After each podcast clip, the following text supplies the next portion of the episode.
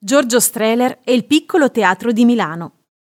Nato a Trieste, frequentò l'Accademia dei Filodrammatici di Milano sotto la guida di Gualtiero Tumiati, diplomandosi nel 1940.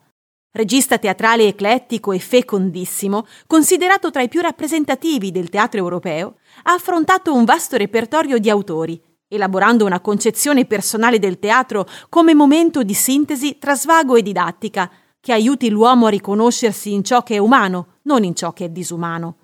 Nel 1947 Streller fondò, insieme a Nina Vinchi e Paolo Grassi, il Piccolo Teatro di Milano, situato in via Rovello e inaugurato il 14 maggio con lo spettacolo L'albergo dei poveri di Maxim Gorky.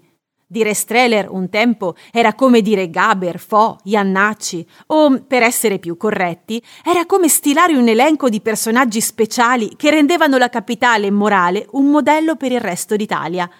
Quella di Streller, del resto, era la Milano che sognava, la Milano della crescita, dello sviluppo, del benessere, di un socialismo vero e non ancora contaminato dalle tangenti, della poesia e dell'arte, della meraviglia e della solidarietà del buon calcio e della capacità di porsi anche come faro culturale per il resto del paese.